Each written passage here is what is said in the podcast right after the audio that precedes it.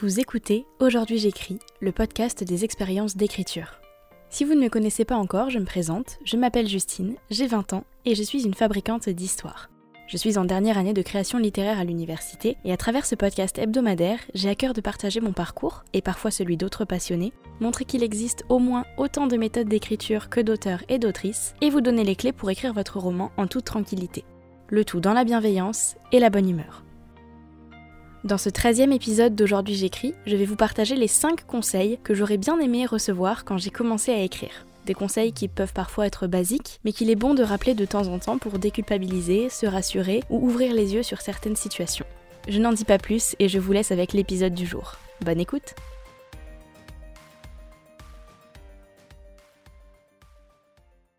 Hello Je suis ravie de vous retrouver enfin en ce lundi 8 février 2021 pour l'épisode 13 d'Aujourd'hui j'écris. Avant de commencer cet épisode, je tiens à vous souhaiter quand même une très belle année 2021 puisque je ne l'ai toujours pas fait sur le podcast. J'espère qu'elle vous, apportera plein de belles idées, de belles sessions d'écriture, mais surtout beaucoup de bonheur et de la santé. D'ailleurs, je serais curieuse de connaître vos objectifs de 2021 en termes d'écriture ou simplement de projet, donc n'hésitez pas à venir euh, me le dire sur Instagram par exemple ou par mail, je serais vraiment ravie d'en parler avec vous.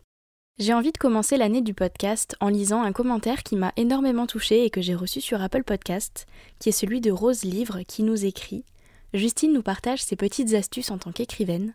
Vous découvrirez ce que vivent beaucoup d'écrivains, les galères, les épreuves, les joies, les défis, les réussites. Un podcast qui motive, tout en douceur. Alors Rose, je tiens vraiment à te remercier parce que d'une part c'est tout à fait ce que j'essaie de transmettre à travers aujourd'hui j'écris, de la motivation et de la douceur, malgré eh bien, toutes les petites épreuves qu'on peut traverser quand on écrit. Donc merci beaucoup d'avoir pris le temps de m'écrire ce commentaire. J'ai très envie de commencer à partager euh, ces, jolis mots que je reçois à propos du podcast de temps en temps. D'une part parce que j'ai toujours beaucoup de plaisir à les recevoir et à les lire mais aussi parce que c'est un moyen pour moi du coup de vous remercier généralement de me soutenir. Donc voilà, n'hésitez pas à m'écrire que ce soit par mail, sur Instagram ou en laissant une petite note sur Apple Podcast. Je serai toujours ravie de le lire et aussi de le partager de temps en temps, pourquoi pas sur le podcast.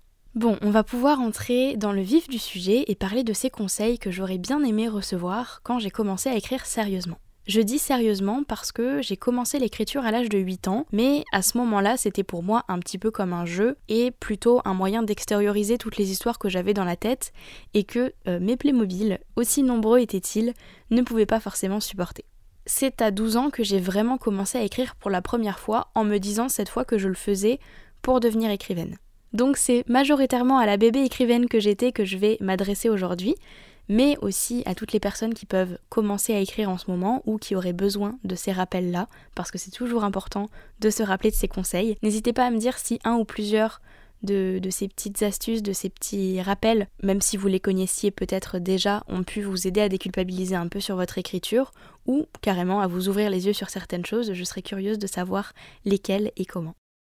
On commence tout de suite avec le premier conseil qui est que l'écriture n'a pas à être un acte solitaire. Quand j'ai commencé sérieusement à écrire, j'étais au collège. Je ne connaissais pas les réseaux sociaux et je me croyais, à tort, être la seule à écrire. Mes copines, de leur côté, elles dessinaient, elles lisaient, elles faisaient de l'équitation, du piano, mais j'étais vraiment une des seules à écrire. Du moins, c'est ce que je pensais. Et donc, tout naturellement, du haut de mes 12 ans, j'ai pensé que j'étais un peu l'élu du collège et que j'étais vouée à devenir une grande écrivaine. Si seulement c'était aussi facile, n'est-ce pas? Mais très très vite, malheureusement, ce sentiment, il s'est transformé plutôt en un puissant sentiment de solitude, parce que penser que j'étais seule à écrire, alors que je débutais justement, c'était assez angoissant. Je me sentais un petit peu comme perdue en forêt, je savais pas du tout où aller, et encore pire, je ne savais pas à qui demander de l'aide, puisque je pensais être la seule à écrire.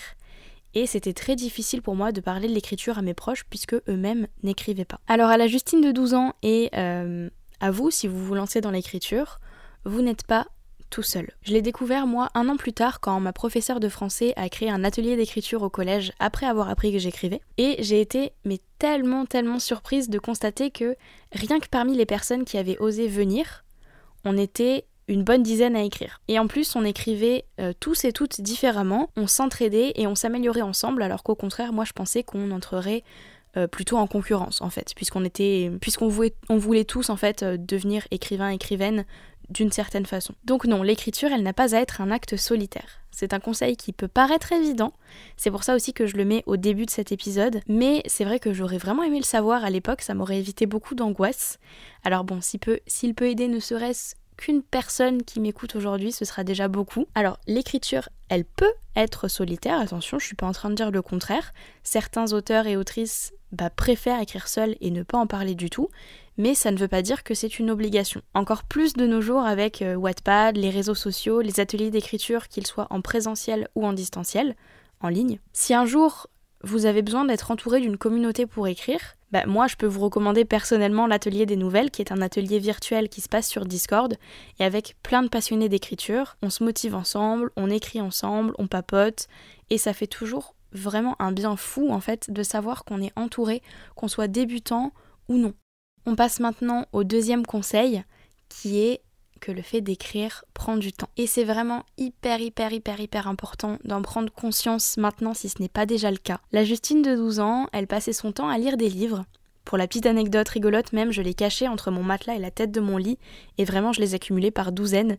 J'étais capable de lire deux bouquins tous les jours, donc bon, pas des pavés, hein, évidemment, on s'entend bien, mais voilà, je lisais vraiment beaucoup, et donc naturellement, je me disais que si je pouvais lire autant et aussi vite, l'écriture, elle devait être rapide aussi. Pour moi, la fréquence à laquelle je lisais une phrase, c'était la fréquence à laquelle on écrivait une phrase, ce qui n'est pas du tout le cas. Je me suis lancée dans mon premier roman, donc j'ai écrit pendant des semaines, pendant des mois, euh, tout à la main.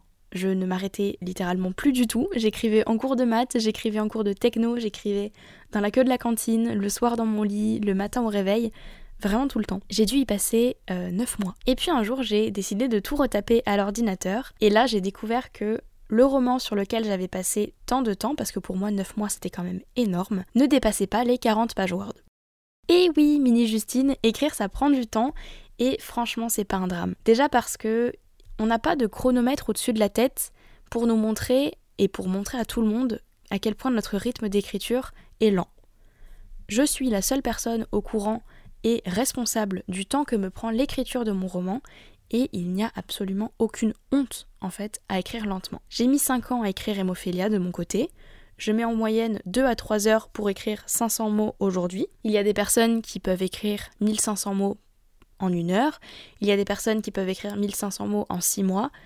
Il n'y a pas de norme. Il y a quelque chose que j'aime bien faire euh, auprès de mes amies autrices et que j'ai très envie d'implanter petit à petit dans le podcast, c'est de poser des questions pour vous retourner le cerveau et de ne pas y répondre. Donc là j'ai trois petites questions par rapport à ça. Je vais les poser et puis je ne donnerai pas les réponses et ce sera vraiment à vous de vous faire une idée euh, de, de, la réponse et de savoir un petit peu ce que vous pensez de tout ça. C'est quoi pour vous écrire lentement? Est-ce qu'il y a une norme à respecter pour écrire, un temps limite pour écrire un bon roman? Est-ce que si vous n'écrivez pas votre roman en trois mois, coucou Stephen King, est-ce que ça veut dire qu'il est mauvais et que vous êtes un mauvais ou une mauvaise écrivain et écrivaine. Voilà, donc je ne réponds pas à ces questions et je vous laisse y réfléchir par vous-même.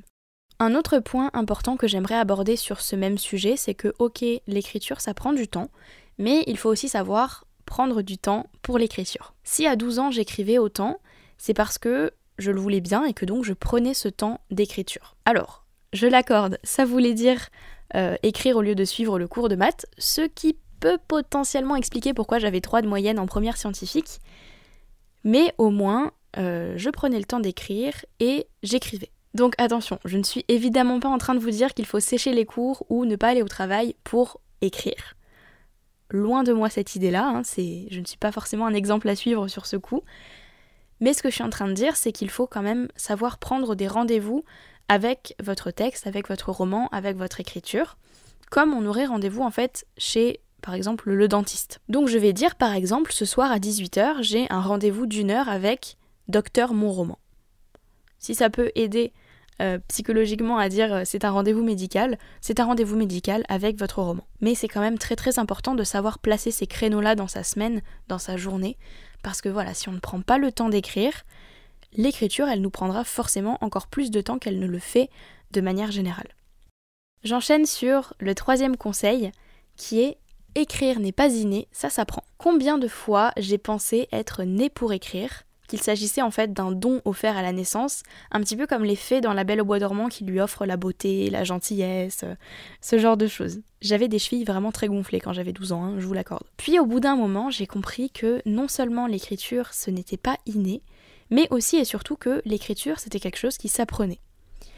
Et je trouve ça tellement, tellement rassurant en fait de savoir que si on galère parfois, c'est pas parce qu'on est nul ou qu'on n'est pas fait pour écrire, mais parce qu'on manque un petit peu de pratique et tout simplement que on continue d'apprendre au fur et à mesure. L'écriture, ça s'apprend exactement comme on apprend à marcher. Je suis persuadée que vous n'avez pas mis un pied devant l'autre du premier coup. Si c'est le cas, je vous applaudis, vous avez toute mon admiration, mais normalement vous avez dû tomber, vous relever, voulu vous arrêter, vous êtes parti voir vos jouets pendant une journée, puis le lendemain vous avez recommencé. L'écriture c'est pareil, ça s'apprend avec de la pratique. Dans ma licence d'écriture en première année, on a appris qu'en moyenne, il fallait environ 10 ans pour se considérer comme un ou une écrivaste. Il n'y a pas de réelle formation qui existe pour devenir écrivaste, donc c'est vraiment avec la pratique qu'on apprend à le devenir. Et encore plus important que ça, comme il n'y a pas de diplôme à proprement parler, c'est uniquement vous qui allez vous considérer comme tel. Il n'y a personne pour dire non, tu n'es pas un écrivain, tu n'es pas une écrivaine. C'est quelque chose de très personnel. Ça peut venir au bout de 10 ans. Au bout de 10 ans, on peut se dire, bah ça y est, je suis écrivaste. Ça peut venir au bout de 5 ans, comme ça peut venir au bout de 30 ans. C'est quelque chose de très personnel, mais toujours est-il qu'il faut de la pratique pour en arriver à ce niveau de reconnaissance personnelle. Autre point important par rapport à ça, c'est que la lecture aide beaucoup pour apprendre à écrire. Alors c'est à nuancer par rapport aux propos de Stephen King par exemple qui dit lui que pour être un bon écrivain, il faudrait lire 100 livres par an. Personnellement, je suis très très loin des 100 livres lus à l'année. Euh, en 2020, je crois que j'en ai lu 4 si on enlève mes 150 lectures du Petit Prince. Donc voilà, je suis très loin des 100 livres lus par an. Mais juste le fait de lire, par exemple, un roman de science-fiction quand on écrit nous aussi de la science-fiction, ça peut nous permettre d'étudier en fait comment s'est construit l'univers, quel vocabulaire est utilisé, comment sont caractérisés les personnages, etc. Un bon moyen de mixer euh, la lecture et l'apprentissage de l'écriture, pour moi, c'est la fanfiction. C'est un genre qui, pour moi, a réellement un très gros potentiel pour commencer et pour apprendre à écrire, parce que dans un premier temps, vous n'aurez pas nécessairement à créer d'univers pour écrire. Il vous suffira, alors entre guillemets, attention, d'apprendre à travailler avec l'univers que vous aurez choisi, donc qui est un univers qui existe déjà, qui a déjà été construit, de respecter les caractéristiques des personnages de cet univers. Et donc finalement, la fanfiction, elle va vous permettre de faire le pastiche du style de quelqu'un d'autre, donc c'est-à-dire de copier le style de l'auteur ou de l'autrice que vous auriez choisi. Donc attention, copier, je le mets entre guillemets. Comment est-ce que cette personne réalise ses descriptions? Comment est-ce qu'elle intègre du dialogue dans son texte? Comment arrive-t-elle à différencier ses personnages, à leur donner une voix? Comment est-ce que vous allez pouvoir recréer cette voix et correspondre à la voix du réel personnage? C'est un très très bon moyen pour moi de commencer à écrire, d'apprendre rapidement pour ensuite vraiment s'émanciper du pastiche et trouver son propre style. Donc évidemment, attention, la fanfiction, elle ne sert pas qu'à ça. C'est un genre à part entière. C'est un genre qui peut aller beaucoup plus loin que, ce que je suis en train de décrire, mais si on prend vraiment la base brute de la fanfiction, et qu'on écrit, admettons, une fanfiction sur Harry Potter dans l'unique but de s'entraîner à écrire, ce genre, ça peut être un réel bon moyen de progresser et d'apprendre efficacement. Je passe maintenant au quatrième conseil, ce que l'on veut dire, il faut l'écrire. Pour comprendre ce conseil, euh, je vais déjà parler du concept de la béquille en écriture. Une béquille, c'est une expression, une métaphore, euh, une phrase qui a déjà été utilisée par des centaines d'auteurs et d'autrices pour décrire une situation en particulier. Je pense par exemple à trois expressions très très connues et très utilisées, et je suis sûre que vous les avez déjà utilisées au moins une fois. Euh, le cœur qui bat la chamade, plonger dans les bras de Morphée, pleurer à chaudes larmes. Ce sont des phrases en fait que nous voulons souvent utiliser pour décrire une situation comme s'endormir si on prend les bras de Morphée, tout en ayant une jolie formulation et, on va être honnête, ne pas trop se fouler. Le problème, c'est que ça crée plusieurs bah, petits problèmes. Notamment, euh, il y a des phrases en fait qu'on a vraiment beaucoup trop lues et qui à force perdent tout leur sens et tout leur impact. Je pense par exemple au bras de Morphée, encore une fois, que personnellement j'adorais, mais je me suis rendu compte qu'on le, lisait beaucoup trop souvent au dépens du simple verbe s'endormir. Alors oui, s'endormir c'est très simple, c'est beaucoup moins joli que Morphée, c'est évident, mais parfois le plus simple, c'est le mieux pour servir au mieux son texte. Je me souviens de mes premiers textes, je calais des béquilles partout, et c'est normal évidemment. Je pensais que ça rendait mon texte plus beau, plus professionnel, plus abouti, alors que je m'appuyais sur elles pour nier mes faiblesses au lieu de les travailler, et ça prenait trop de place en fait par rapport à d'autres métaphores, d'autres images qui auraient pu être plus importantes. Et puis parfois, au-delà des béquilles, ça peut complètement biaiser la, la compréhension. Moi, je me souviens par exemple d'un cours d'écriture, toujours en première année de licence. On lisait le texte d'un de mes camarades et on ne comprenait pas du tout ce que sa phrase voulait dire. Donc l'enseignant lui a demandé ce qu'il avait voulu écrire et lui nous a décrit l'action très simple qui se déroulait en fait sous cette phrase carrément trop complexe. Donc notre professeur a rigolé, puis lui a dit Bah alors tu n'as qu'à écrire ça, en fait. Donc je le répète, le plus simple, c'est souvent le mieux pour simplement ne pas perdre ses lecteurs ou lectrices, ou pire, question d'expérience, euh, ne pas oublier ce qu'on a voulu dire au bout de la réécriture. Enfin, je passe au cinquième et dernier conseil, l'écriture n'est pas que de l'écriture. Et ce dernier conseil est mon préféré. L'écriture n'est pas que de l'écriture et plus précisément, on n'a pas besoin d'écrire pour écrire. Si vous suivez mes contenus depuis un moment, vous en avez sûrement déjà entendu parler, mais je vais creuser un peu plus cette idée. Il y a évidemment le conseil que je répète à tout va, c'est que euh, prendre des notes, c'est déjà écrire, notamment quand on n'a pas d'idée, on peut aussi faire de l'écriture automatique, c'est de l'écriture malgré tout. Bon, aujourd'hui, je ne vais pas parler de ça, mais plutôt des différentes formes que peuvent prendre l'écriture aujourd'hui. Pour ça, je vais encore utiliser une petite image parce que j'aime beaucoup ça. L'écriture, je vois ça comme la préparation d'un gâteau. Donc essayons de résumer ensemble de quoi on a besoin pour arriver à notre résultat final, un bon brownie au chocolat. Pardon, je vais vous donner faim. D'abord, pour fabriquer ce brownie au chocolat, il faudra trouver la recette qui nous plaît parce qu'il existe plein de recettes différentes et qu'il n'y en aura que quelques-unes en fait finalement qui nous correspondront. Ensuite, il faudra aller acheter les ingrédients ou les chercher dans le placard. Une fois tous les éléments de la recette rassemblés, on va sortir les ustensiles, le saladier, la balance, un fouet, un tablier, etc. Puis on va suivre la recette, incorporer les ingrédients, mélanger la pâte et finalement la mettre au four et attendre que ça cuise. Dans tout ça, la préparation du gâteau ne représente que 15-20% de tout ce qu'on a fait quand on y pense. Il y a eu donc la recherche des ingrédients, les courses, la préparation, puis la cuisson. Pourtant, tout ce qu'on a fait en dehors de l'étape de préparation du gâteau a servi finalement pour préparer ce fameux brownie au chocolat qui doit vous faire saliver autant que moi en ce moment. Je dois avouer que là, j'ai pas mal faim en parlant de tout ça. Bon, bah c'est exactement pareil pour l'écriture. Il y a l'acte d'écrire avec un grand E, et il y a tout ce qui gravite autour de ça. Donc la phase d'inspiration, pour certains auteurs et autrices, la planification, la réécriture, la phase de repos. Quand on fait toutes ces autres étapes, on ne peut pas écrire avec un grand E. Pour autant, on écrit quand même, finalement. Parce que ce sont toutes ces petites étapes, toutes ces petites actions qui vont nous amener au résultat final, qui sera soit un premier jet, soit un roman abouti. Je considère personnellement que mon écriture se compose de 30% de préparation et d'inspiration, de 15% d'écriture et de 55% de réécriture. Donc vous voyez, on est quand même loin de euh, ce que je pensais avant, qui était que l'écriture, c'était 100% de l'écriture. Pourquoi c'est important de savoir ça?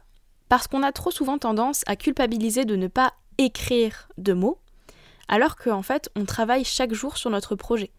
Penser à ses personnages, travailler une playlist, noter une idée, c'est de l'écriture. Planifier son roman, c'est de l'écriture. Le réécrire, c'est de l'écriture aussi. Avant ma licence, pour moi, l'écriture, elle ne se résumait que par les mots que je voyais dans mon document Word. Mais du coup, ça voulait dire que quand je supprimais des paragraphes et que mon compteur tombait dans le négatif après trois heures de session d'écriture, je considérais que je n'avais pas écrit. Alors que pas du tout, en fait. Je venais juste de passer trois heures à écrire et franchement, on n'a pas nécessairement besoin d'une preuve numérique pour ça. Et d'ailleurs, c'est pour ça que je recommande à toutes les personnes qui angoissent face à leur nombre de mots de juste soit les enlever, soit mettre un post-it sur son écran au niveau des, statistiques de Word ou de, votre traitement de texte en fait, pour ne pas avoir à voir ce compteur de mots qui peut être vachement stressant et vachement culpabilisant alors qu'en fait bah, parfois on écrit mais à la fin on n'a pas vraiment ajouté de mots. Donc voilà, avant de terminer cet épisode, je vais résumer très rapidement les 5 conseils que j'aurais aimé recevoir quand j'ai commencé à écrire et que je trouve très important finalement de rappeler de temps en temps, parce qu'il y en a qui peuvent être très utiles pour éviter de trop culpabiliser sur son écriture. Donc en 1, l'écriture n'a pas à être un acte solitaire parce qu'il existe plein d'auteurs et d'autrices dans le monde et qu'on peut être mis en relation très très facilement aujourd'hui grâce aux réseaux sociaux pour parler écriture et partager ses projets. En 2, écrire prend du temps. Notre cerveau n'est pas une machine, les idées ont besoin d'avoir le temps d'arriver, les mots c'est pareil, et le temps que l'on prend à écrire un roman ne détermine pas notre valeur d'écrivaste. En 3, écrire n'est pas inné, ça s'apprend, comme on apprendrait finalement à marcher, à dessiner, à danser.